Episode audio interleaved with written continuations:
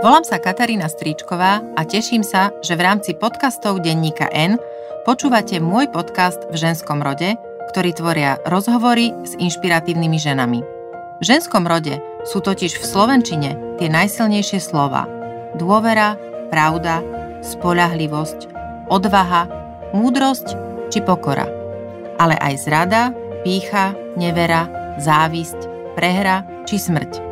Osobne som presvedčená, že nad nimi všetkými stoja láska a nádej. Nech vás naplňajú po každom vypočutom rozhovore. V dnešnom diele hovorí Zuzana Maďarová aj to, že ak vieme, že neboli len tie uh, v úzadí, um, alebo teda tak, inak to poviem. Ak vieme, že veľa tej práce, ktorá zostávala v úzadí, bola dôležitá, lebo umožňovala vlastne robiť tie, to, čo považujeme za veľké politické rozhodnutia, ale zároveň vieme to, že boli aj vo verejnom priestore, aj na tých vyjednávaniach, aj pri veľmi dôležitom rozhodovaní, tak to, čo my dnes môžeme spraviť, aj sami pre seba, ale aj pre ne, je práve to, že začneme hľadať, že, že začneme vlastne hľadať nielen akoby tie konkrétne prípady a príbehy, ktoré sú veľmi dôležité, ale že, že tým, že ich začneme vlastne vkladať do toho príbehu novembra, mm. tak zistíme, že ten príbeh samotný musíme prerozprávať trochu inak. Dlho som premýšľala nad tým, ako sa v ženskom rode pozrieť na blížiace sa tridsiate výročie Nežnej revolúcie. Na rozprávanie sa núkalo pár zvyčajných ženských mien. Marta Kubišová, Zuzana Mistríková či napríklad Zuzana Kronerová. Stále som ale premýšľala nad tým, ako je možné, že o iných ženách novembra osemdesiatdeväť sa príliš nehovorí, kde ženy boli alebo kam sa podeli. Ako odpoveď mi do cesty prišlo meno tretej Zuzany. Zuzana Maďarová pracuje ako výskumná pracovníčka na Univerzite Komenského v Bratislave a spolupracuje s organizáciou Aspekt. Len nedávno vydala knihu s príznačným názvom Ako odvrávať novembru devätnásťstoosemdesiatdeväť. V ženskom rode dnes nie len o nádeji a láske, ale aj o kolektívnej pamäti, o tradičnom obraze hrdinov na tribúnach, zneviditeľnených ženách a o tom, že je dôležité prerozprávať príbeh novembra osemdesiatdeväť na novo. Kedy vám napadlo napísať knihu o, o tom, že kde, kde sú tie ženské hlasy a kde, sa, kde sú tie ženy, ktoré v tom osemdesiatom deviatom boli in media zres? Mm-hmm. Tá moja cesta za ženami novembra sa začala pred desiatimi rokmi, pri dvadsiatom výročí Nežnej revolúcie, lebo vtedy spisovateľka Ingrid Hrubaničová zverejnila taký otvorený list potenciálnym ženám novembra, ktorý bol vlastne reakciou na veľmi silný diskurs o mužoch novembra. Mm-hmm. O tom, že keď sa hovorí o Nežnej revolúcii, keď sa hovorí o roku osemdesiatdeväť, tak tí, o ktorých spomíname, sú práve, práve muži. A vytvára sa vlastne taká um, predstava o tom, že tieto historické udalosti boli tvorené primárne mužmi. Um, takže ona bola vlastne taký um, prvý hlas pre mňa, ktorý podnietil to premýšľanie o tom, kto boli ženy novembra a, ako, a, a kde sa vlastne strátili. Uh, potom na tú výzvu uh, nadviazal, nadviazala organizácia Aspekt, ktorá ju uh, modifikovala, prevzala a uh, vyzvala vlastne ženy, svoje čitateľky, um, spolupracovníčky, ale vlastne aj z verejnosti, uh, aby prehovorili o svojich skúsenostiach z novembra osemdesiatdeväť a zverejnila na webovej stránke dvadsaťosem príbehov rôznych žien z tohto obdobia. A to bola vlastne ďalšia taká motivácia, ktorá mi ukázala, že tie ženy tam boli, prežívali vlastne november rôznymi spôsobmi, ale ich hlasy vo verejnom priestore nie sú. Takže to bol taký môj prvý podnet, potom som vlastne zistila, že um, o tej situácii žien v novembri osemdesiatdeväť sa písalo už aj na začiatku deväťdesiatych rokov, že švajčiarsko-slovenská spisovateľka um, Irena Brežná um, vlastne na začiatku deväťdesiatych rokov um, písala o tom, um, čo vlastne čo vlastne znamenalo pre ženy byť súčasťou Nežnej revolúcie, ako potom boli vlastne vytlačené do úzadia. A, a A ukazovalo sa už vtedy vlastne veľmi príznačne hlasmi zo zahraničia, že to vylúčovanie žien bolo nejakým procesom vlastným aj revolúcii a potom aj tým nasledujúcim deväťdesiatym rokom. Skúsme sa pozrieť, teda keď vieme, vieme genézu, ako, ako ste začali na tej knihe pracovať. Zaujíma ma ten úplný začiatok. Kde teda boli ženy pred novembrom osemdesiatdeväť? Mm-hmm. Povedzme, že samozrejme nehovoríme o všetkých ženách, skôr ma zaujímajú teda ženy, ktoré akýmsi spôsobom buď boli súčasťou disentu, alebo boli teda same aktívne, alebo, alebo sa tam nachádzali ako partnerky mužov disentu.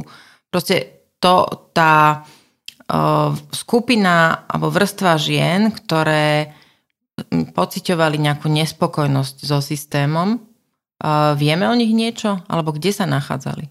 Vieme o nich veľmi málo, lebo to je oblasť, ktorá je u nás veľmi málo skúmaná. Um, vôbec to dianie pred osemdesiatym deviatym ako venuje sa mu uh, veľmi málo pozornosti. Uh, aj z tých historických uh, kruhov vlastne. A, a z tohto rodového hľadiska ešte menej. To znamená, že, že vieme o nich veľmi málo. Čo, čo, čo vieme povedať je, um, že keď sa vlastne začala Nežná revolúcia, tie pohyby vlastne novembra osemdesiatdeväť, tak, uh, tak tam boli aj ženy, ktoré boli súčasťou uh, toho ekologického hnutia predtým. Mm-hmm. Že tam boli vlastne ženy, ktoré sa zaoberali uh, presne životným prostredím a zlepšovaním životného prostredia. To bola vlastne veľmi silná skupina. Potom vieme... Aké, aké predstaviteľky tam sú? Aké mená? Uh, bola tam napríklad dodnes veľmi známa Katarína Šimončičová. Uh, bola tam Mária Filková, ktorá spolu zakladala Verejnosť proti násiliu. Um, a, a boli tam mnohé ďalšie. Ja by som vlastne v tejto chvíli ešte asi mala povedať to, že uh, tá kniha, uh, ktorú som písala, nie je um, o tom menovite vymenovať ženy novembra, mm-hmm. ale zamerať sa vlastne na príbehy. Na príbehy žien, na príbehy hlasov, ktoré sú vylúčované z toho verejného diskurzu, ale aj príbehy, ktoré si v tom verejnom priestore rozprávame. A tie respondentky, s ktorými som sa rozprávala, účastníčky výskumu, sú anonymné. Uh, takže teraz som vlastne povedala dva mená, ktoré sú známe, uh-huh. uh, ktoré poznáme teda aj z médií, ale uh, a, a keď budem hovoriť o konkrétnych menách, tak je dôležité um, vlastne povedať, že to sú mená, ktoré sú vo verejnom priestore uh, nejakým spôsobom známe. Uh, ale zároveň um, to nie je nevyhnutne, um, nevyhnutne to nie sú vlastne účastničky toho výskumu. Rozumiem. Chcem sa spýtať uh. k tej anonymnosti, uh-huh. anonymite. Tá... Myslíte si, alebo teda je to tak, ako predpokladám, že tá anonymita im dodávala pocit bezpečia a že rozprávali ten svoj príbeh potom slobodnejšie? Niektoré áno. Um, to bolo tak, že niektoré z tých účastníčok novembra si želali byť v anonymite, to znamená, že som musela zanonymizovať všetky rozhovory samozrejme. A pre niektoré to bolo veľmi dôležité, lebo presne, uh, možno niekedy, keď začneme rozprávať o veciach, o ktorých sme úplne nehovorili predtým, ešte k tomu s cudzým človekom, tak, uh, tak ani nevieme, čo z nás úplne vylezie. A no to mi tie... hovorte. a, a tie príbehy novembra, ku ktorým sme sa postupne v tých rozhovoroch dopracovávali, boli často veľmi osobné. Boli často veľmi citlivé. A, a je zrejmé, že v novembri osemdesiatdeväť sa dochádzalo k veľmi silnému prelíneniu toho osobného a politického, čo je samozrejme niečo, čo sa deje stále. Ale v tých uh, vypätých situáciách uh, sa to osobné a politické vlastne mlelo, takže to bolo veľmi, veľmi intenzívne. Ja som z tej knižky zatiaľ čítala len taký sumár, ktorý ste mi dali k dispozícii, pretože samotná knižka v čase rozhovoru ešte nie je vonku, ešte nie je, nevyšla z tlačiarne, ale bude k dispozícii vlastne pred výročím ano. novembra. Tomu sa veľmi teším. A, ale chcela by som spomenúť jednu vec, na ktorú, ktorú potrebujem, aby sme mali, aby, aby odoznela, kým sa posunieme ďalej, lebo tá ma veľmi, veľmi zaujala.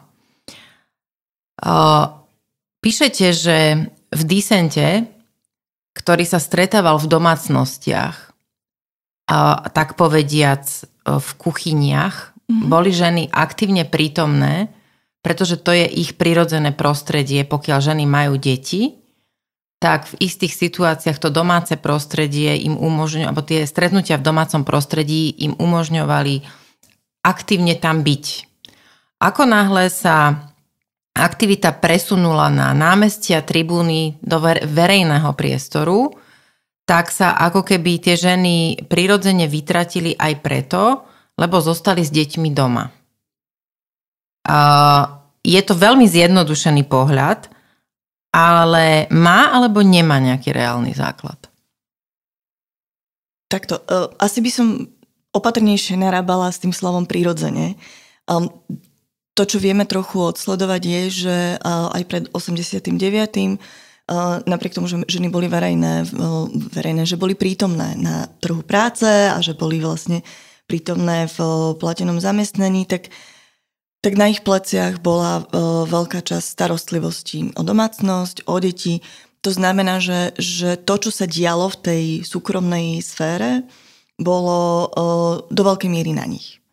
Takže áno, tým, že súkromný priestor pred osemdesiatym deviatym mal inú rovinu, než my mu možno dnes pripisujeme. Že to bol vlastne ten politický priestor, v ktorom sa stretávali ľudia a premýšľali spoločne a hovorili o tých politických veciach, o, o, o tom, o režime, o tom, ako robiť veci inak, o tom, aké sú možnosti. Čiže to bol taký alternatívny verejný priestor. Tak práve preto, že to bol priestor, v ktorom bola aj tá domácnosť, aj tie uh, deti a bolo to aj priestor starostlivosti, tak vlastne áno, umožňoval uh, ženám zapájať sa aj do týchto diskusí. To bolo proste taká debát. Podmnožina, hej, že bolo to nejako, nejakým spôsobom sa to prelínalo, takže jej to prirodzene áno. umožňovalo tam nejakým spôsobom byť prítomná. Ten, to slovo prirodzene som nemyslela uh, prirodzene, že tak to má byť, ale že tak sa jednoducho to vysk- tak sa to robilo, alebo tak sa to vyskytlo, mm-hmm. hej? Nehovorím, že žena patrí do no- domácnosti, ano, iba, ano. iba to, že jednoducho to bol ten priestor, kde sa pri tej starostlivosti o deti, ktorá aj v tej dobe bola častejšie na žene ako na mužovi, možno, že ešte viac, tak jednoducho to, to bola tá situácia, z ktorej vlastne vychádzame. Áno. A, a to bola situácia, ktorá sa opakovala v rôznych krajinách, že, že to bolo vlastne aj v Maďarsku, bolo to v, Presne. ako vôbec v Československu, že nie iba u nás, že ten verejný priestor, teda mal, teda ten súkromný priestor mm. mal, alebo otvoril vlastne ženám túto, túto možnosť stretávania sa a zapájania sa do, do diania. Tým dominantným obrazom Nežnej revolúcie, ktorý, ktorý si môžu ľudia teraz vlastne pozrieť jedine cez nejaké dobové zábery, televízne, proste cez dokumentárne filmy alebo dobové fotografie. To bol priestor, to boli námestia a tribúny. To je, to je najčastejšie fotografie, ktoré vlastne máme. Sú námestia a tribúny a potom neskôr nejaké rokovacie stoly toho ičkovitého tvaru na jednej strane, hej, fotené to je z tých, z tých, zväčša z tých krátkych uh, strán stola, kde vtedy v, na jednej strane sedí uh, jedna línia mužov v, v svetroch a na druhej uh, druhá línia mužov v oblekoch a to boli teda tí uh, revoluční muži novembra a uh, predstavitelia teda komunistického režimu. A nejaké vyjednávanie tam, tam prebehlo. Bolo to naozaj tak? Tá revolúcia sa diala iba takto? Nie. uh, nie, ten, je, je pravda, že uh, to, aký obraz uh, Nežnej revolúcie sa nám, sa nám ponúka pravidelne, a teda najmä pri týchto príležitostiach uh, výročí, Je, je, veľmi, je veľmi zúžený. A to, čo napríklad v médiách máme predostierané a presne tak, ako ste povedali, aj v tých um, dokumentárnych filmoch alebo v, často vlastne aj v odbornej uh, literatúre, sa pozornosť sústreďuje práve na demonštrácie a na to vyjednávanie so štátnou mocou. To, čo sa ale z obrazu uh, vytva, uh, vytráca, tak uh, sú iné priestory. Sú napríklad priestory pracovísk.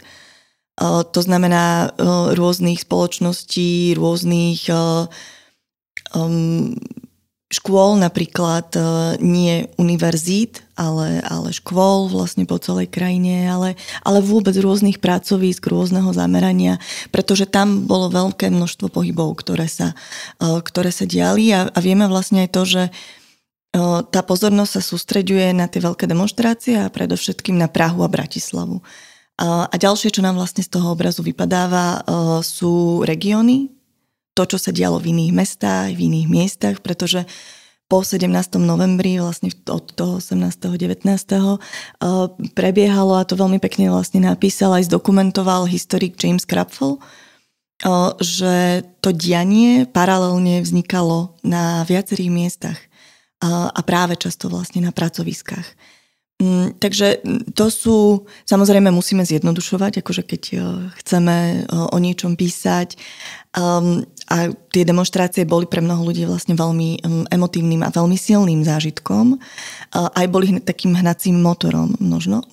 Ale zároveň je trochu možno nebezpečné preto, ako dnes premýšľame o politike alebo politickom konaní vôbec, trochu nebezpečné zužovať ten priestor takýmto spôsobom. Myslím, že by sme vlastne mali hľadať, uh, hľadať spôsoby, ako ho diferencovať, ako ho rozrôzňovať. Mm-hmm. Uh, a nie umelo, ale vlastne na základe toho, čo sa dialo. Aby, uh, aby, sa, aby sa v tom obraze našlo viacero uh, ľudí, ktorí boli aktívni v novembri osemdesiatdeväť. Takže kde sa vlastne podela tá každodenná práca, ktorá vôbec umožnila, aby sa konali tie zhromaždenia. Mm. Hej, tá, tá, aby tá revolúcia v úvodzovkách reálne prebiehala, aby k tým zmenám dochádzalo. Tam bolo potrebné urobiť asi tisíc úkonov a predpokladám, že pri takýchto úkonoch boli prítomné aj ženy. Áno, áno. Um, okrem toho, že teda je ten obraz uh, vlastne veľmi zúžený na uh, politické rokovania a tie verejné priestory, to znamená na demonštrácie, uh, tak uh, ten obraz, ktorý nám každoročne vlastne pripomínajú aj médiá, je taký uh, veľmi... Tie udalosti sú vlastne veľmi jednotlivo vedľa seba stojace. Hej? Jedna mm. demonštrácia, druhá demonštrácia, tretia, jedno rokovanie, druhé rokovanie. Také, také korálky zavesené. Vedľa, vedľa seba, seba, ale nie vždy súvisiace. Áno. To znamená, že nevnímame úplne uh, tú revolúciu ako proces.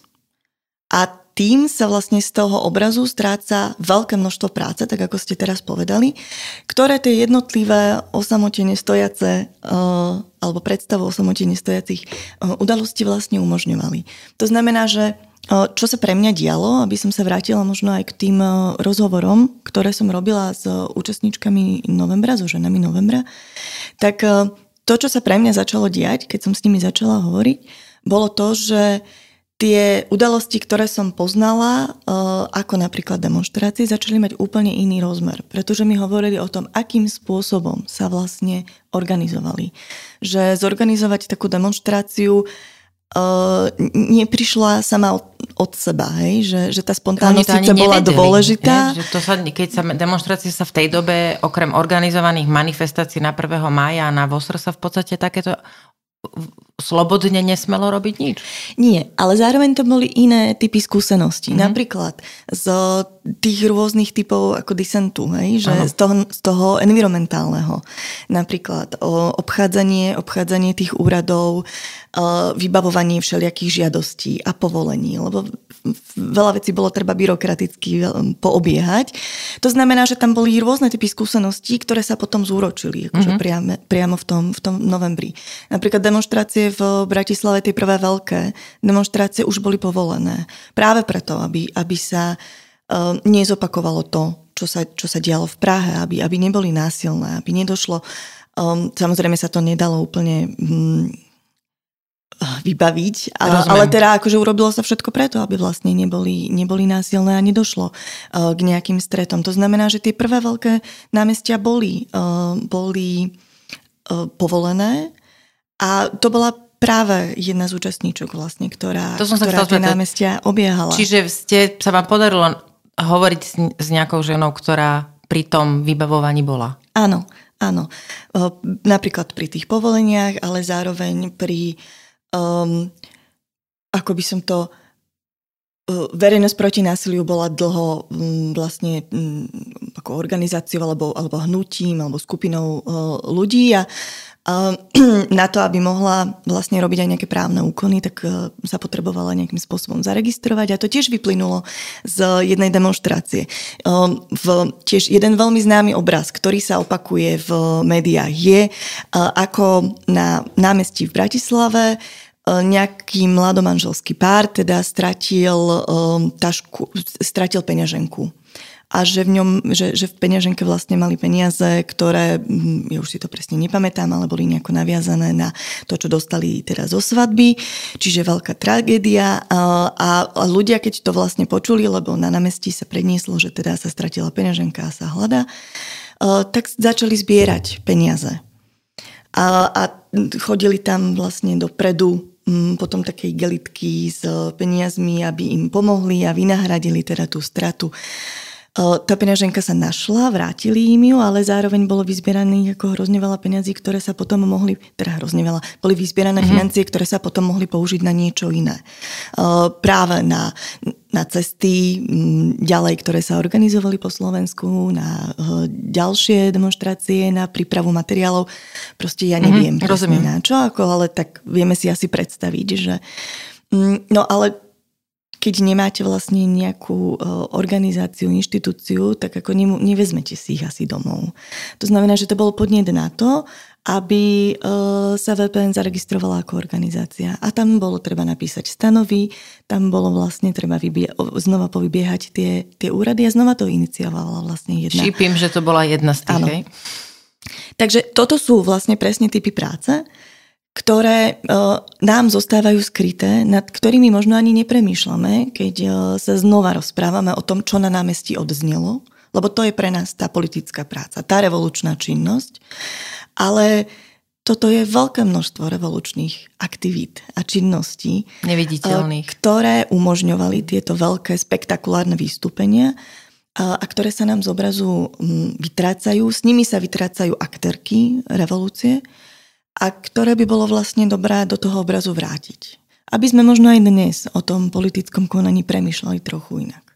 No politické konanie, áno, predpokladám, že je vo veľkej, pre veľkú väčšinu, alebo pre väčšinu ľudí, aby som nehovorila veľkú väčšinu, pre veľkú časť verejnosti je to politické konanie skôr o tých veľkých gestách, rečiach, heslách, o tých sloganoch, na, na ktorý ľudia, ktoré ľudia držia nad hlavami.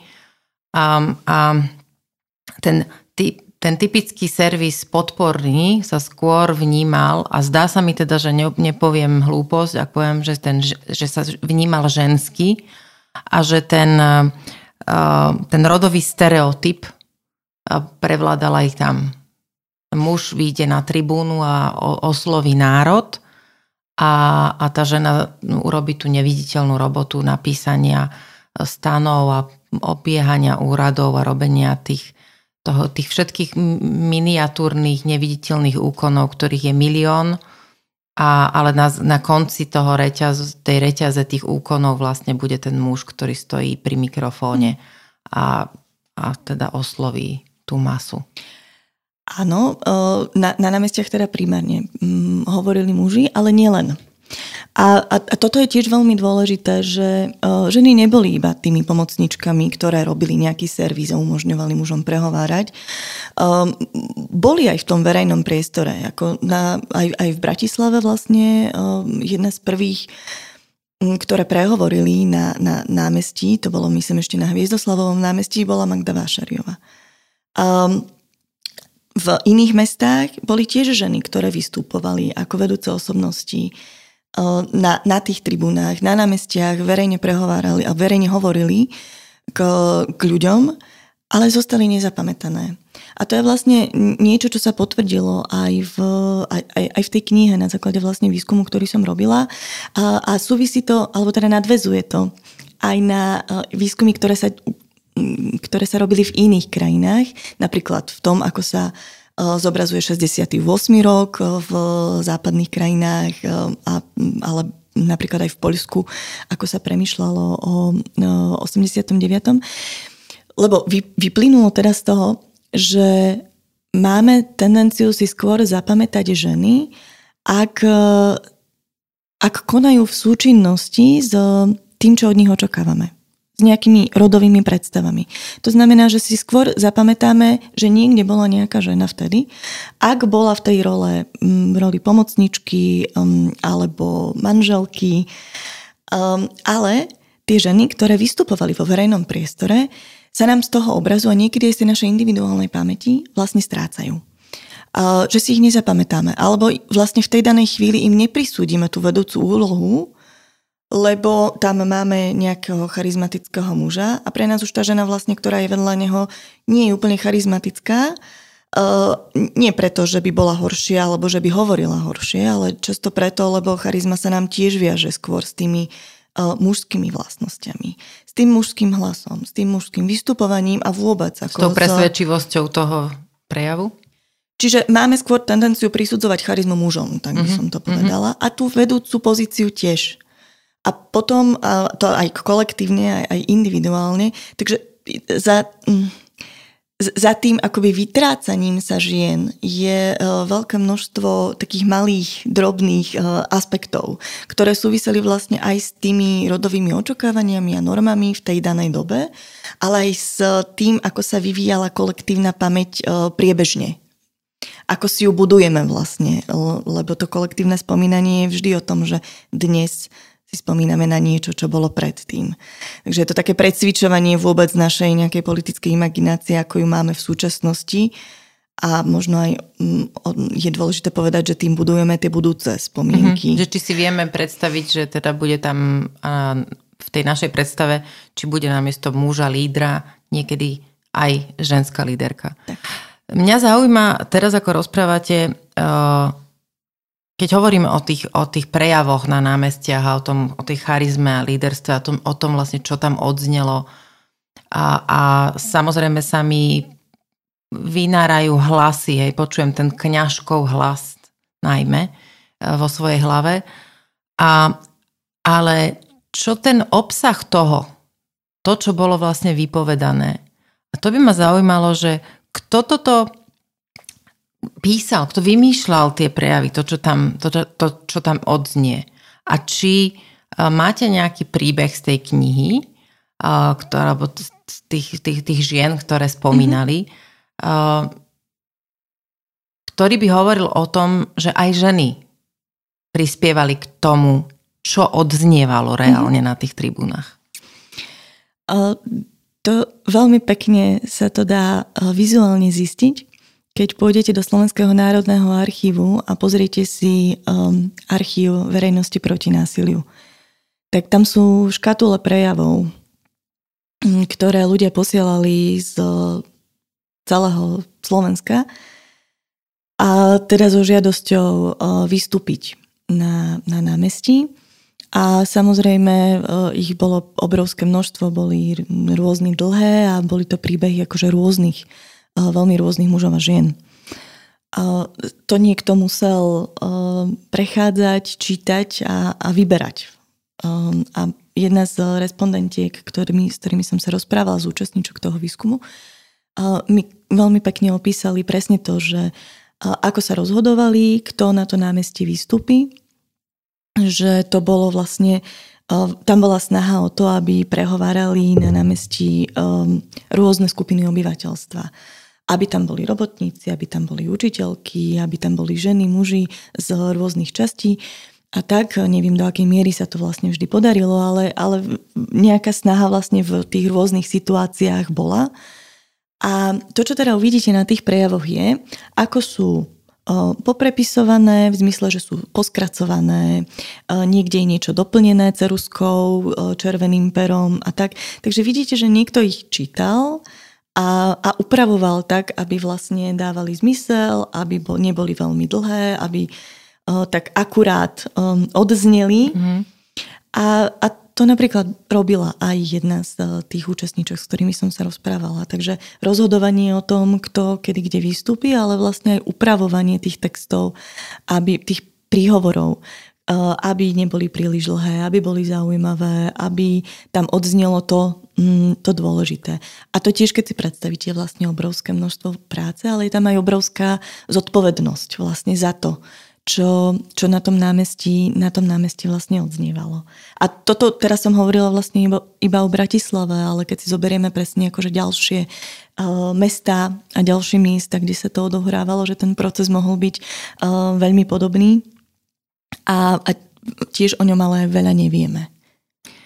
Uh, to znamená, že to uh, keď, keď toto celé spomínam, alebo teda prechádzame vlastne cez, cez to, že čo sa asi dialo a kde a koľko tej reálnej práce e, bolo treba urobiť, ale niekde sa ako keby metamorfovalo to myslenie, kde sa menila tá realita e, mimo kamier a kde vlastne e, dochádzalo k tomu, ale a, a prečo, jasnejšie si to povedzme, to zne, zneviditeľňovanie žien začalo byť také masívne.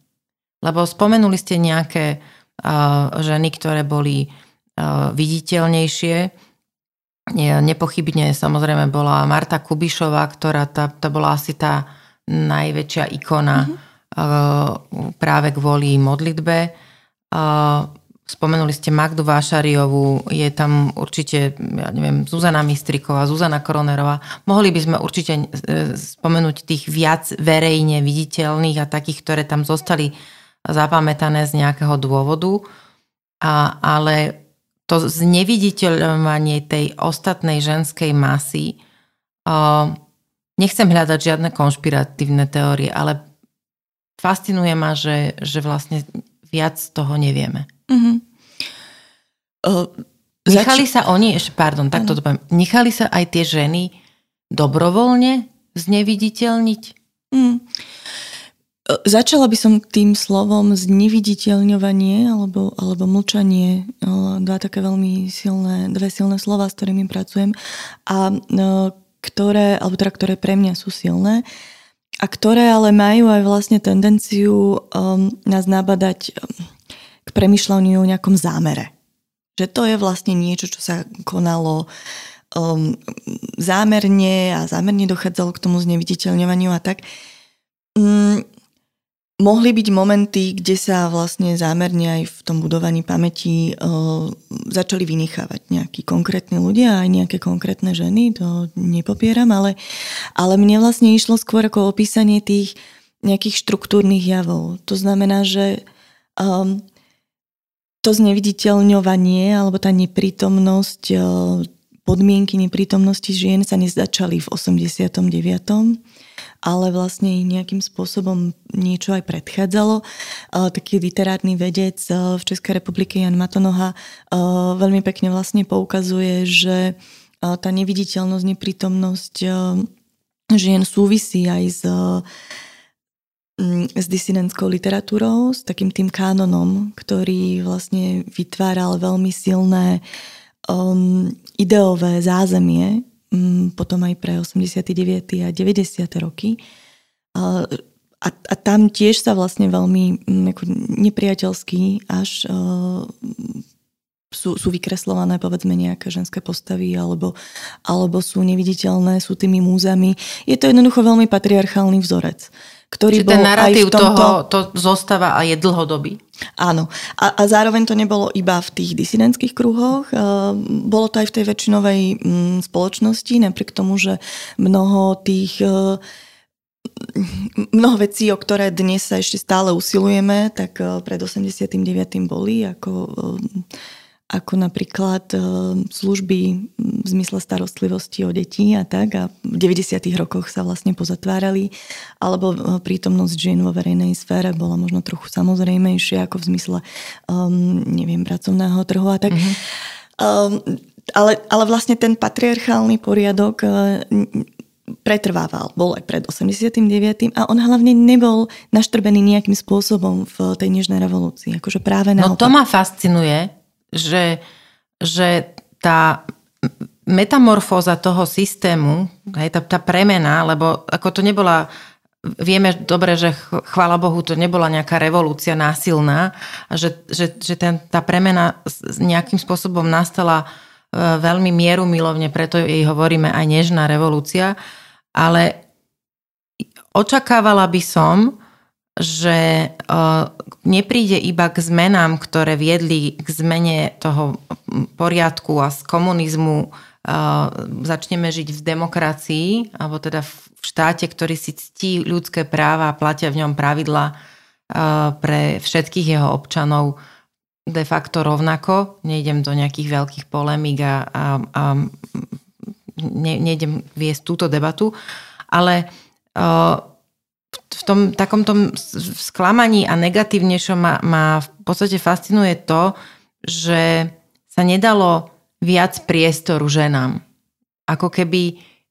A teraz rozmýšľam nad tým, že či si ho tie ženy nepýtali, alebo ho jednoducho nedostali a oni akceptovali, že, že sa pokračuje v tom patriarchálnom vzorci, ako hovoríte. Že, že možno, či keby v tom, v tom období boli tie ženy, s ktorými ste rozprávali, nehovorím, že um, nechcem povedať, že agresívnejšie, ale proste ambicioznejšie, alebo možno, že by, že proste, že keby viac chceli, mohli, alebo je to úplne hlúpa otázka? Um, v prvom rade tam bolo veľké množstvo ambicióznych a aj asertívnych žien, ktoré ktoré akože robia vlastne dodnes, robia veľmi zaujímavé veci. Mnohé z nich aj vo verejnom priestore. Takže nerada by som vytvárala taký, tak, takú predstavu o tom, že, že, že sú tie chuderí vlastne, ktoré tak nejak akože povypadávali aj z toho, aj z tej politiky, aj z toho verejného priestoru, zo všetkého, že, že to, to zase ako nie je pravda. Aj v tých rozhovoroch vlastne hovorila som s mnohými ženami, ktoré sú dodnes vlastne aktívne v mnohých veľmi zaujímavých priestoroch. Ale tá Ale vlastne tá, akoby, tá systémovosť, no veď, ktorú, hovorím, som, ktorú ten, som myslela... Ten, ten systémový paternalistický uh-huh. vzorec sa nejako narušiť nepodarilo. Či? No nie, lebo ani, ani sa vlastne nemalo asi um, ako, lebo keď počúvate vlastne ľudí z toho obdobia, ako rozprávajú aj ženy, aj mužov, tak často sa vlastne obracajú napríklad k tomu, ako dôležité bolo uh, udržiavať tú jednotu, um, že tú ľudskosť. To, že teraz my tu stojíme proti tomu veľkému zlu a musíme vlastne držať spoločne. A ja si viem predstaviť, že keby sa tam začalo, a možno sa aj začalo akoby hovoriť o nejakých uh, iných záujmoch alebo iných Čiže veciach. O nejakom feministickom prístupe k veciam, povedzme áno, to tak. Áno, že by sa to vnímalo ako, ako trieštenie, lebo napríklad potom v deväťdesiatych rokoch sa to tak vnímalo. Ale nebolo to na úkor tých žien? Alebo nás všetkých, lebo ako jedna vec je rozprávať o tom. No bolo, pravda, že? No, že, že ja chápem, že sa točím trošku ako ten, ten kruh dokola, ale ja, ja asi rozumiem, čo bolo podstatou tej ľudskosti a, a toho, tej nejakej tej jednoty proti zlu komunizmu, mm. ale v podstate tá jednota bola... Na, v konečnom dôsledku vo, vo, vo väčší prospech mužov ako tých žien. No áno, ale ako ja ten narratív neospravedlňujem. Len sa ho snažím nejakým spôsobom pochopiť, asi aj vysvetliť sama pre seba, že, že asi nebolo jednoduché vlastne vystúpiť a niečo povedať v záujme. Mm. A zároveň zase si myslím, že niektoré vlastne to aj urobili, z toho, čo som sa teda dozvedela, že boli ženy, ktoré, ktoré veľmi jasne pomenovali, alebo teda tak si spomínajú na to, že, že veľmi jasne pomenovali vlastne v nejakých situáciách konkrétnych um, problémy, ktoré teda mali napríklad s tou ako patriarchálnou kultúrou v nejakom, samozrejme inými slovami, ale že tam je nejaký mužský kruh, ktorý uh, nejakú konkrétnu ženu medzi seba vlastne nepustí. Práve preto, lebo si tam akože držia tie svoje. A, a tiež to teda ale malo svoje dôsledky. Niekedy to bolo presne akože to vylúčenie, ktoré bolo zámerné. Bolo to aj to, že viem si predstaviť, že, že a tiež to vlastne vyplýva aj z niektorých tých rozhovorov, že to bolo vlastne veľmi náročné, pretože keď sa musíte zameriavať aj na iné veci, tak bojovať ešte takto vo vnútri vlastne vyžadovalo akoby veľa, veľa energie. Takže ako z môjho hľadiska to nie, nesnažím sa teda ospravedlňovať lebo si myslím, že to je problém a dodnes akože máme tendenciu, a dnes výnimočne máme tendenciu vlastne hovoriť o tom, že sa musíme spojiť proti veľkému zlu a, a, a ne, keď sa vlastne snažíme vo vnútri nejak rozrôzňovať hlasy, lebo neexistuje iba jeden problém, ktorý treba riešiť, ale tých problémov vlastne súčasno, súčasne máme niekoľko. Tak je to ako keby napomáhanie tomu veľkému zlu. Mm-hmm, je to rozumiem. Považované za trieštenie. Čiže to nie je iba problém, ktorý bol vtedy. My, my si ho tak nejak ako, um, opakujeme dodnes. Ja by som chcela len, len veľmi jasne povedať, že, že tie otázky moje a nesmerujú k nejakému obviňovaniu tých žien, tak ako, ako vy hovoríte, že sa nesnažíte, že sa snažíte ich pochopiť. Ja... Ja sa ich nesnažím na ne ukázať prstom, že nikde robili chybu. Skôr ma mrzí, že tí muži, ktorí reálne robili tú revolúciu v úvodzovkách na tých tribunách, že vlastne nemali tú sebareflexiu alebo tú reflexiu tých ostatných žien a že mnoho žien pre nás všetkých na škodu, lebo to je na škodu našej, našej pamäti. To je na škodu nás všetkých a našej historickej pamäti, že si nepamätáme, pretože zostalo mnoho žien, uh, v, v, ako dehonestujúco poviem, variť kávu, ale, ale zjavne ten, tá práca nebola len o tom. No dobre, ale uh, akože môžeme teraz plakať nad tým, že čo bolo, ako to bolo mm-hmm. v osemdesiatom deviatom, ale môžeme sa napríklad pozrieť na to, že my tú kolektívnu pamäť vlastne vytvárame aj dnes. Tak čo teda môžeme spraviť? Presne keď tak. Vieme, že ženy neboli len tie, ktoré varili kávu, tak. Ale robili veľké množstvo vecí, tak môžeme urobiť to, že tie príbehy začneme hľadať. Ak vieme, že neboli len tie uh, v úzadí, um, alebo teda tak, inak to poviem. Ak vieme, že veľa tej práce, ktorá zostávala v úzadí, bola dôležitá, lebo umožňovala vlastne robiť tie to, čo považujeme za veľké politické rozhodnutia, ale zároveň vieme to, že boli aj vo verejnom priestore, aj na tých vyjednávaniach, aj pri veľmi dôležitom rozhodovaní, tak to, čo my dnes môžeme spraviť, aj sami pre seba, ale aj pre ne, je práve to, že začneme hľadať, že, že začneme vlastne hľadať nielen akoby tie konkrétne prípady a príbehy, ktoré sú veľmi dôležité, ale že, že tým, že ich začneme vlastne vkladať do toho príbehu novembra, mm-hmm. tak zistíme, že ten príbeh samotný musíme prerozprávať trochu inak. Lebo sa nám nezmestia do toho úzkeho chápania novembra ako revolúcia a ako nejakého krúhleho stola, um, že ho musíme premyslieť. Um, a že musíme vlastne používať aj, alebo keď začneme pridávať, tak budeme vlastne uh, nevyhnutne nútené používať aj iný jazyk. A tým, že začneme používať jazyk, ktorý je rôznorodejší, ktorý uh, práve pomôže um, mnohým ľuďom formulovať a formovať vlastne spätne svoje spomienky, tak sa ten príbeh začne diferencovať. A toto ja vlastne považujem za veľmi dôležité. Uh, lebo evidentne je veľa vecí, ktoré nevieme a tá, tá, aj tá kniha má byť vlastne takým akoby prvým krokom k tomu, že je veľa vecí, ktoré sa naozaj oplatí hľadať práve dnes v súčasnosti z hľadiska budovania tej kolektívnej pamäti. Veľmi sa mi páči, že vlastne budeme robiť na tom zviditeľňovaní, že opaku toho, čo, k čomu tak. dochádzalo. A to, čo ste povedali, že vlastne je to obohacujúce pre nás všetkých. Uh, áno, áno. Tak ako som už na začiatku hovorila, je to dôležité um, práve preto, lebo si tým môžeme preformulovať aj to, ako dnes premýšľame o politike, ako premýšľame o politickom aktérstve. Napríklad jedna z vecí, ktoré mne tak vyplynuli z premýšľania o tých rôznych príbehoch novembra, aj o tom, ktorý sa stvárňuje v médiách, aj o tom, o tých príbehoch vlastne rôznych žien. My máme vlastne tendenciu premýšľať o politickom aktérstve a politických aktéroch ako ľuďoch, ktorí sú tak sami pre seba. Ako ľuďoch, ktorí sú vlastne veľmi, um, a ľuďoch teda konkrétne mužoch, um, ktorí sú akoby odosobnení od um, iných ľudských vzťahov, rodinných, osobných, ktorí nie sú úplne ukotvení v tej súkromnej sfére. A, a keď... Taký osamelý jazdec? Áno, áno.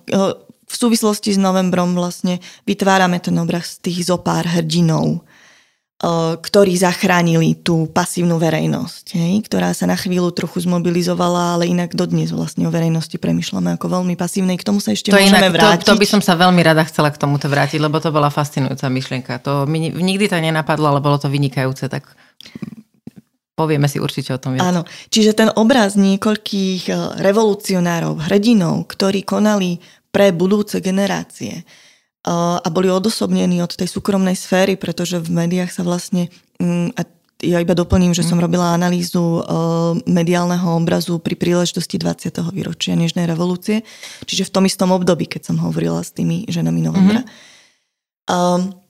A pri nich vlastne ten súkromný priestor buď nebol vôbec dôležitý, alebo bol um, takým priestorom, kde sa hľadali nejaké predispozície toho, že sa stali tými aktérmi, tými vodcami. Mm-hmm. Um, Niečo výnimočné. Áno, alebo to bolo vlastne, že áno, konali pre tie svoje deti, pre tie svoje budúcne, aj pre naše budúce generácie, aj pre tie svoje deti. To je to taký trošku, že sedem statočných western. Hej. Uh, a keď zase premýšľali ženy o tom, čo pre nich znamenalo november, čo robili, aké boli možnosti ich, ich konania, tak vlastne vidíme, že tá súkromná sféra bola vlastne naozaj priestorom, kde museli robiť veľmi zá, závažné rozhodnutia, rozhodovať sa, či teda pôjdem napríklad na nejakú demonštráciu, pretože mám doma dve deti, povedzme môj partner je tam, on sa nepýtal teda, že či môže, čo to bude znamenať pre rodinu. A teda ak vieme, že teda máme podozrenie, že to môže byť nebezpečné, čo to bude znamenať pre tie deti, keď, keď sa nám niečo stane. Keď aj mama keď pôjde, zatknú. Keď sa mama nepoj- nebude pýtať a pôjde aj ona. Áno. Alebo čo to bude znamenať pre rodinu, keď mi teraz zavolali a zavolali ma do, do federálneho zhromaždenia, to už bolo vlastne po, teda v deväťdesiatom Čo to bude znamenať vlastne pre, pre, pre rodinu? A napríklad mám v tej knihe je taký príbeh účastníčky revolúcie, ktorá veľmi musela dobre zvažovať, pretože si uvedomovala, že ak by teda odišla a stala sa poslankyňou, tak by to mohlo rozdielne manželstvo a poslala tam teda toho manžela. Namiesto seba? Lebo to bola otázka, či pôjde ona alebo on. A to jej rozhodovanie vlastne bolo, mám doma dve deti a mám doma jej šitného muža, aby som to povedala jej slovami. A, a vedela Chápem, som, že by nás to, to, že by nás to teda mohlo ohroziť. Uh, takže, to ťažko počúva. Takže v, vieme, že vlastne tá súkromná sféra bola vlastne priestorom veľmi dôležitých a veľmi závažných rozhodnutí uh, pre tie ženy. Uh, niekedy možno aj pre mužov, len o tom nevieme, lebo sa na to nepýtame. A uh, zároveň vlastne, aby som sa vrátila k tej prvotnej myšlienke toho aktérstva, uh, tak ono to vlastne dáva aj priestor na premyslenie politického aktérstva, politických aktérov ako, uh, ako ľudí v nejakej situácii. Um, možno to trochu nabúrava aj tú predstavu toho, že keď niekto nešiel na námestie, tak to bolo vlastne preto, alebo sa nejakým spôsobom nezapájal, tak to bolo preto, lebo tí ľudia boli zbabelí, alebo to bolo preto, lebo im na tom nezáležalo, im to alebo, alebo im to bolo jedno, alebo proste nechceli. A potom zrazu uh, sa ich tam akože vyrojilo viac. Čo v mnohých prípadoch môže byť pravdivé, v mnohých prípadoch to ale môže byť zraňujúce. Takže uh, my, myslím, že veľa ako tým počúvaním vlastne rôznych príbehov, a myslím naozaj počúvaním, máme veľa podnetov k takým akoby iným premýšľaniam. Nielen o príbehu novembra, ale aj vôbec o tom, že ako si dnes formulujeme a predstavujeme tých ľudí, ktorí konajú, naše motivácie vstupovania do toho politického priestoru a a tak ďalej. Myslíte aj preto, že aby to teda nebolo o tom, že keď niekto chce vstúpiť do politického priestoru, tak je to len preto, že chce sa obohatiť, kradnúť, lebo ešte nemá? Aby sme to takto nezjednodušovali? To som tým zrovna nemyslela, ale myslela som, že aj keď takto, um, znova najskôr vzťah, vzťahnuť k novembru. Keď budeme teraz písať znova pri príležitosti tridsiateho výročia o tých príbehoch, tak možno sa vyhnúť takým akoby prílišným zjednodušovaniam toho, alebo tomu hodnoteniu, ku ktorému vlastne asi všetci a všetky máme sklony, ako hodnotiť nejaké konanie, tak možno si premyslieť veci podrobnejšie a že aké mohli byť okolnosti toho konania. A teda áno, ak máme nejakých politických lídrov aj v súčasnosti alebo aktérov a aktérky, tak uh, trošku viac premýšľať nad tým, že prečo možno robia nejaké rozhodnutia, ktoré robia, akože čo je za tým. Vnímať aj to, že vychádzajú z nejakej situácie, z nejakých rodinných a iných osobných vzťahov. A tak jednoducho, ako možno vnímať aj týchto ľudí ako ľudí? No to e, myslím, že nesúdiť je veľmi ťažké, pretože presne ľudia majú sklony veľmi rýchlo vynášať súdy, a veľmi rýchlo také veľmi a, a, rigidné, že to tak toto mm. je a nepripúšťam, že by to mohlo byť inak. Ano. A mňa... A no... pre, prepečte, mne im teraz nápadlo, že um, Jana Cviková na takom podujatí, ktoré sme tu mali, ktoré zhodnocovalo tých tridsať rokov uh, nejak demokracie na Slovensku uh, práve z rodového a feministického hľadiska, tak mala taký, tak, takú veľmi dôležitú uh, poznámku práve o tom, že keď sa aj spätne pozeráme na nejaké historické udalosti, aké je veľmi dôležité nesúdiť presne a nenadinterpretovávať si vlastne uh, veci, lebo niekedy vlastne veci robíme tak, ako nám prídu a sme v nejakej situácii. A keď sa spätne pozeráme na, na príbehy uh, žien, mužov, to je jedno v akých situáciách, uh, tak im máme možno tendenciu uh, dávať významy, ktoré tam niekde nie sú. Lebo nám to všetko tak sedí do toho obrazu, ktorý my už máme vyskladaný. A, a, a práve takým tým akoby nesúdením a, a snahou skôr porozumieť um, tomu, čo sa kedy dialo a, a nie si to iba tak akože zhodnotiť, by sme sa tomu mohli trochu vyhnúť. Hej.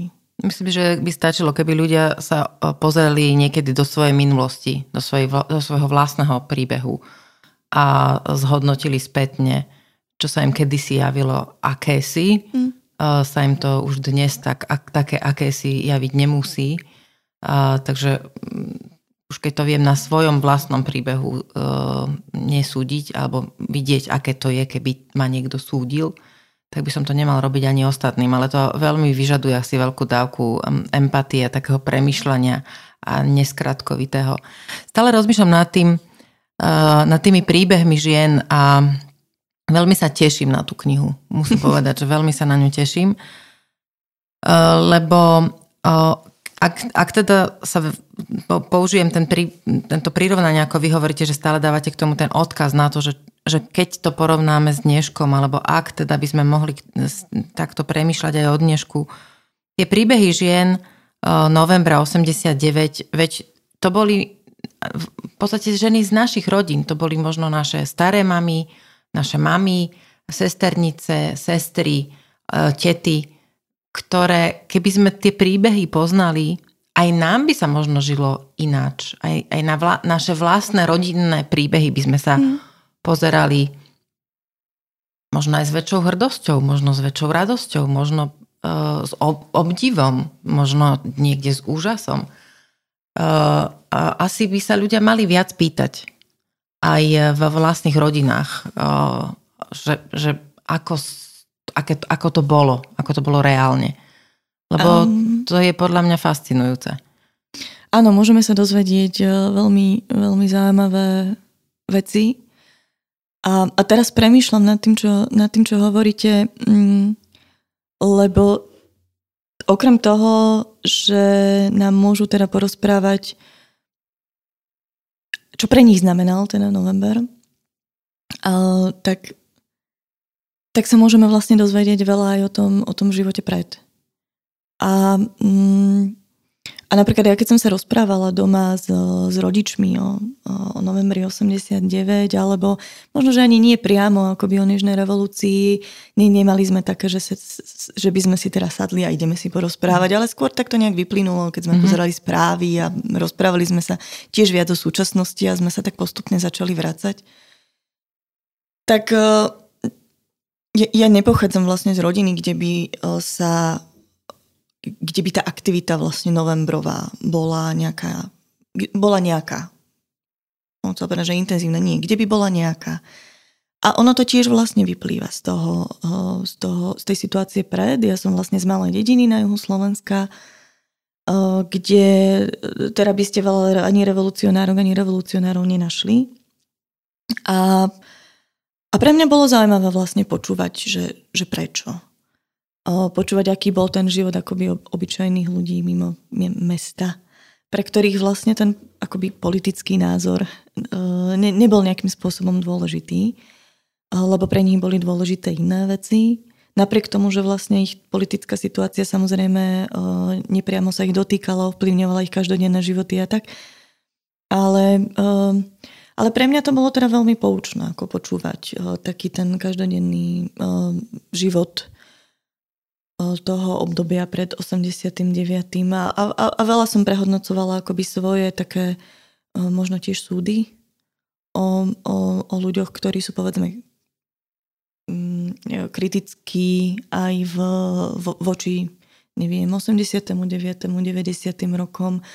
Veľa som prehodnocovala, také to volanie po istotách akože súčasnosti, a to tak trochu súvisí vlastne aj s obratom k nejakým ľavicovým politikám, mojim vlastným teda.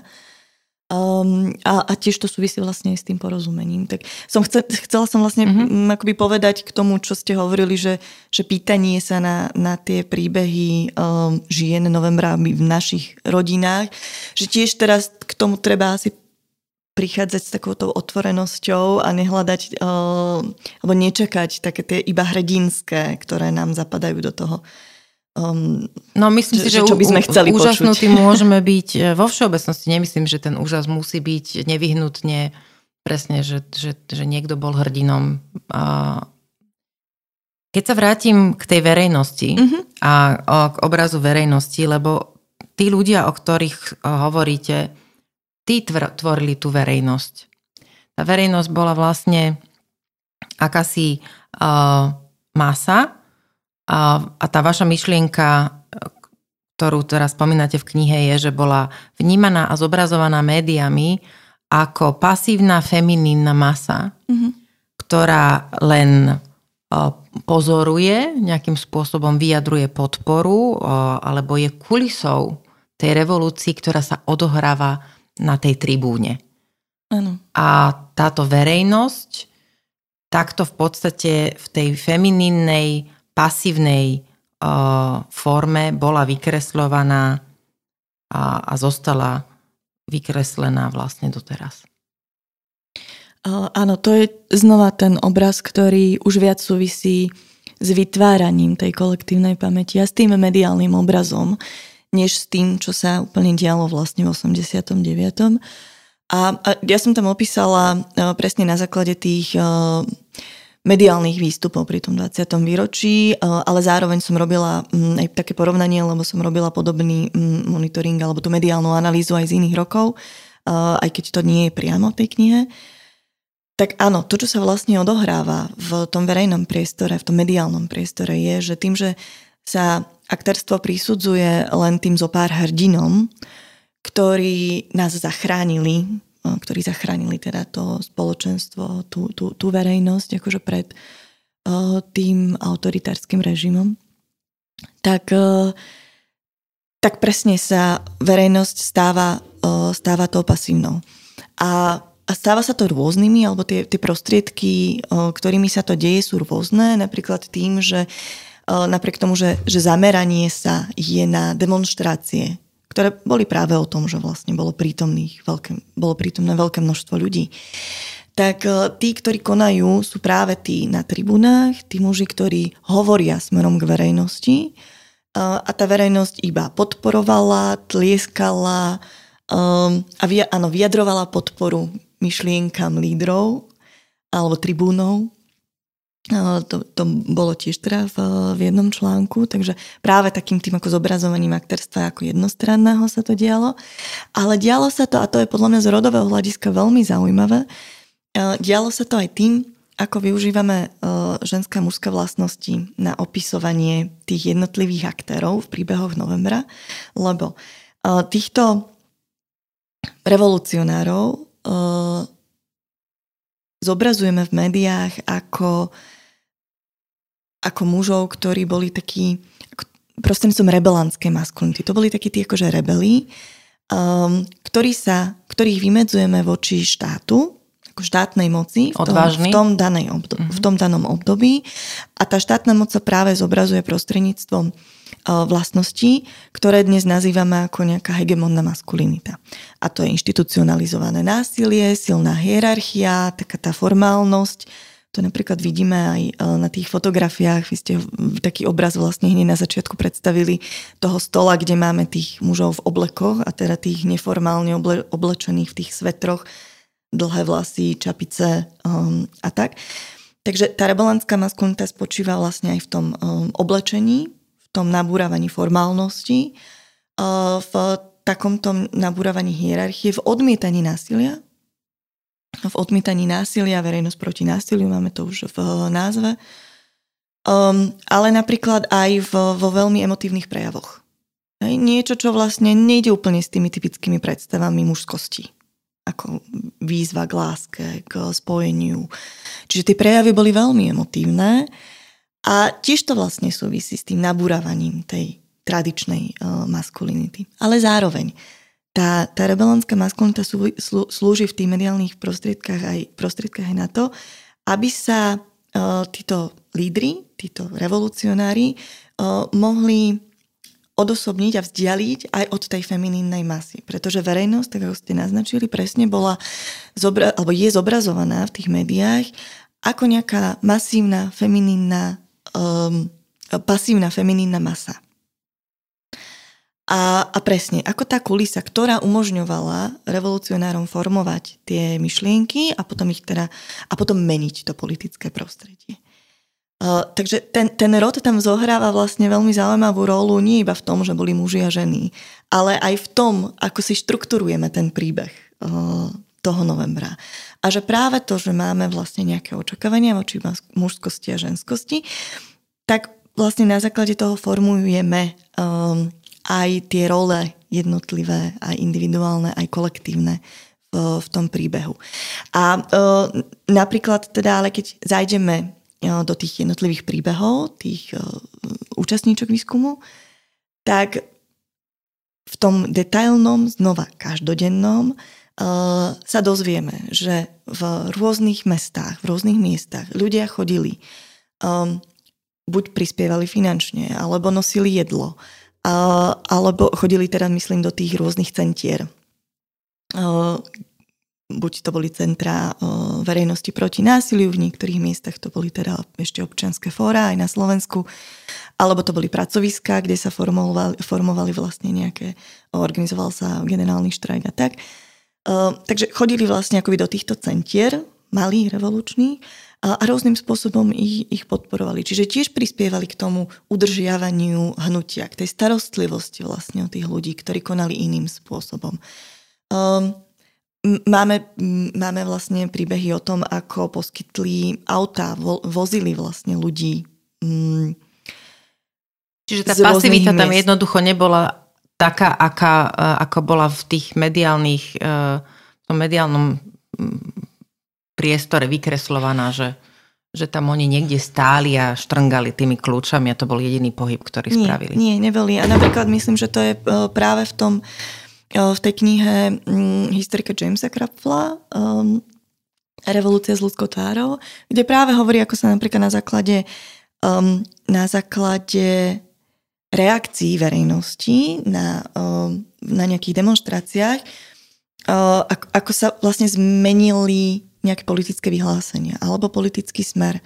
Že tá verejnosť vlastne ovplyvňovala napríklad prostredníctvom reakcií na tých demonštráciách aj nejaké politické smerovanie. Ale áno, zároveň v tom dennodennom udržiavaní, budovaní hnutia akože zohrávala veľmi dôležitú, veľmi dôležitú úlohu. Premýšľam nad tým, že keby ľudia mali väčší pocit, keby tí jednotliví, tie jednotlivé súčasti, teda časti tej verejnosti, tej masy kolektívnej, teda jednotliví ľudia, keby mali väčší pocit, že sú súčasťou revolúcie, že oni nie sú tá pasívna feminínna masa, ktorá umožňuje revolucionárom tvoriť tú revolúciu, ale že aj oni sú tam a ju sú, sú jej súčasťou a robia ju. Že či by to nebolo, trochu pomohlo vlastne, aby sa ľudia cítili súčasťou tej zmeny. Že nebolo niečo, čo im bolo, nehovorím, že nanútené, ale teda, že čo prišlo, ale že aj oni ju sami pomohli urobiť, že by možno mali pozitívnejší pocit potom k tým všetkým zmenám, ktoré prišli, napriek tomu, že teda asi sa nedá mať pozitívny pocit ku rozkrádaniu a tým mečiarovským strašným rokom, ktoré nastali.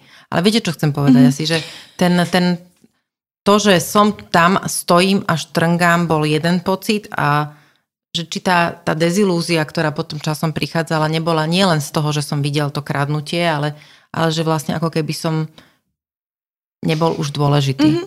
Ale tam si, myslím si, že sú tam akoby dva, uh, dva veci, že, že určite uh, tým, že z toho príbehu novembra vylučujeme v súčasnosti. Ako neviem, čo by sa stalo keby, hej, v minulosti, ale, ale tým, že v súčasnosti vylučujeme mnoho uh, aktérov a aktérov novembra a že vylučujeme aj ten kolektív, akože to naše spoločné kolektívne konanie a vlastne spätne si uh, ho označujeme ako za bezvýznamné alebo, alebo za, za neexistujúce, um, pričom bolo veľmi dôležité, tak, tak áno, veľa ľudí vlastne môže mať pocit odcudzenia, že, že nepatria do toho príbehu, to nie je ich príbeh, ktorý sa písal a ktorý sa dodnes teda píše.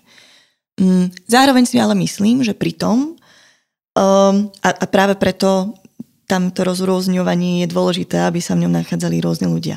Lenže nemôžeme, alebo teda nepremýšľam o tom iba v takých tých pozitívnych súvislostiach, že jasné, že to môže byť ako veľmi posilňujúce, môže to byť veľmi podnecujúce, ale zároveň si to vyžaduje aj, aj prijať množstvo kritiky, lebo to, že tí ľudia boli, že napríklad regióny sa, sa cítia vylúčené z toho príbehu novembra, ako tiež má nejaké opodstatnenie.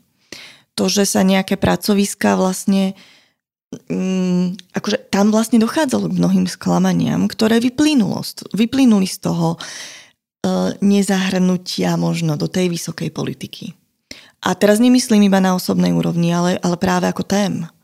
To, sa, to, to napríklad súvisí so školstvom, to, to súvisí s, áno, s regiónmi a tak um, s pracujúcimi. Um, vlastne na V pracoviskách sa vytvárali teda kolektívy, ktoré sa snažili reformulovať alebo formulovali požiadavky na zmenu pracovných podmienok. Téma, ktorá dodnes sa ako úplne nestala politickou. To znamená, že áno, zahrnutie vlastne tých iných príbehov a toho kolektívneho aktérstva ako môže byť veľmi posilňujúce.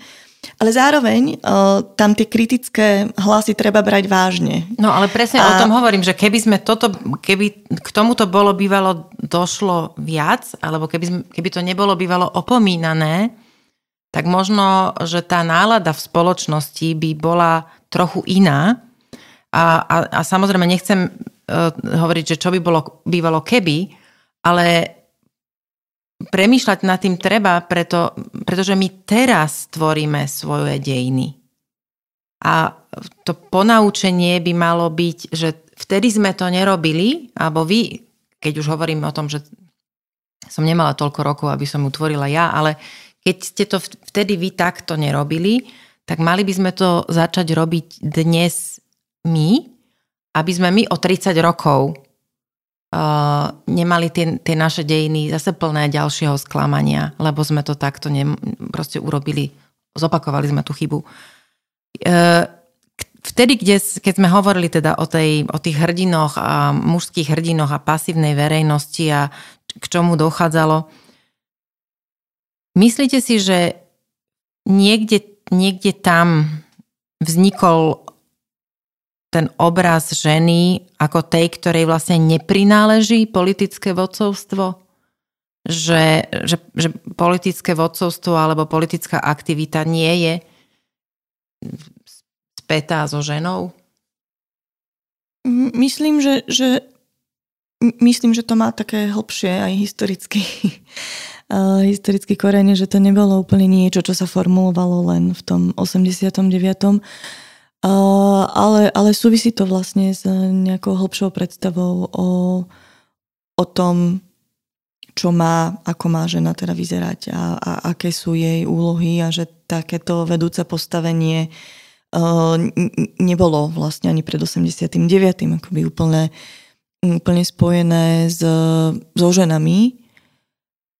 Uh, takže, takže tie korene sú, korene sú hlbšie, ale myslím, že ak premýšľame o nejakom tom demokratickom uh, príbehu alebo tom súčasnom, tak, tak si myslím, že to mohlo zohrať vlastne veľmi dôležitú úlohu. Ako práve tým, že ide o taký ten veľmi formujúci uh, moment uh, v našich dejinách. A, a jeden z teda nedávnej minulosti, akoby naozaj z tých, z tých kľúčových, tak, uh, tak mohol práve veľmi silne posilniť akoby túto, túto predstavu. Majú tie ženy, ktorých príbehy ste počúvali, pocit satisfakcie aspoň z toho, že ich teraz môžu povedať? Alebo, alebo ako by ste opísali, že čo cítia za ten čas? Už je to nejaké zmierenie s tým? Je to stále nejaká frustrácia? Je to smútok, hnev? Neviem. Mm. Že vlastne neboli, že boli tak zneviditeľnené a tak marginalizované? Veľmi nerada by som teda hovorila za ne, lebo to nie je úplne... Pýtam ani, sa v kontexte tej knižky isté, a to, všetkého ja, toho, že aký pocit je vo vás. Nemyslím, ne, nesúďme. Uh, hej, uh, akože to hovorím vlastne vždy, že, že nebola to ani náražka ako na, na vašu otázku, že to mám potrebu povedať vždy, keď uh, sa teda rozprávame o tej knihe, uh, že ja nehovorím vlastne za tie ženy, nemám takú ani ambíciu, ani, ani mi to neprislúcha. Uh, ale... ako môj taký dojem mal pocit vlastne je, že tých vzťahov voči tej kolektívnej pamäti alebo voči novembru je vlastne mnoho a, a sú rôznorodné. Ako naozaj sa prelínali od, od takej akože spokojnosti s tým, kde, kde dnes som, k tomu, že to mohlo byť vlastne nejako inak. Uh, Je tam veľa vlastne momentov, kde ako spokojnosti s tým, že však akože tak to malo byť a inak to byť nemohlo. Až po naozaj veľmi otvorené rozprávanie o tom, že veci teda sú zlé a, a že tie ženy vlastne v tom príbehu chýbajú. Takže že je to naozaj veľmi, veľmi rôznorodé a, a, a veľmi to asi súvisí s tým súčasným postavením možno tých... tých aktérok, lebo nie všetky... Áno, je veľký rozdiel napríklad s, medzi účastničkami, ktoré hovorili prvýkrát vôbec o tých svojich skúsenostiach z novembra osemdesiatdeväť. Keď ich teda nejakým spôsobom postavíme vedľa príbehov žien, ktoré mali možnosť vo verejnom priestore formulovať svoje, svoje skúsenosti. Že to napríklad ako urobí, urobí veľmi veľa. Lebo keď máte prvýkrát možnosť, ale tak, ako som hovorila na začiatku, poviete veci, o ktorých ani netušíte, že si ich ešte pamätáte, alebo že sa k ním vôbec dostanete. A um, aj, aj tá reflexia je vlastne akoby trochu iná, než keď to už robíte po dvadsiatykrát. Prečo ste tú knižku nazvali Ako odvrávať novembru osemdesiatdeväť? Áno, um, to bola veľká otázka, ako, ako ju nazvať. Jedna z tých možností teda bola uh, nazvať ju Ženy novembra. Ale, ale nebolo by to presné, lebo, lebo tá kniha nie je len o, o ženách. Je to aj o, o tom príbehu samotnom. Je to aj o nás, ako si dnes teda uh, spomíname ako kolektívne na tie udalosti osemdesiateho deviateho, ako premýšľame vôbec o veciach. A uh, prečo sme sa potom priklonili v... Uh, aspekte k tomu odvrávaniu je vlastne práve ten efekt, ktorý to má. Odkazuje to na americkú teoretičku a aktivistku Bell Hooks, feministku, ktorá hovorila o odvrávaní a hovorila o odvrávaní v súvislosti teda s jej skúsenosťou ako čiernej ženy v Amerike. A hovorila o tom, že, alebo teda písala o tom, že hovoriť pre čierne, zväčša chudobné ženy v Amerike vlastne znamenalo akože stávať sa tými aktérkami, prechádzať z pozície objektu, čiže nie, niekoho, o kom sa hovorí, uh-huh. do pozície subjektu, niekto, niekoho, kto môže hovoriť. A že to je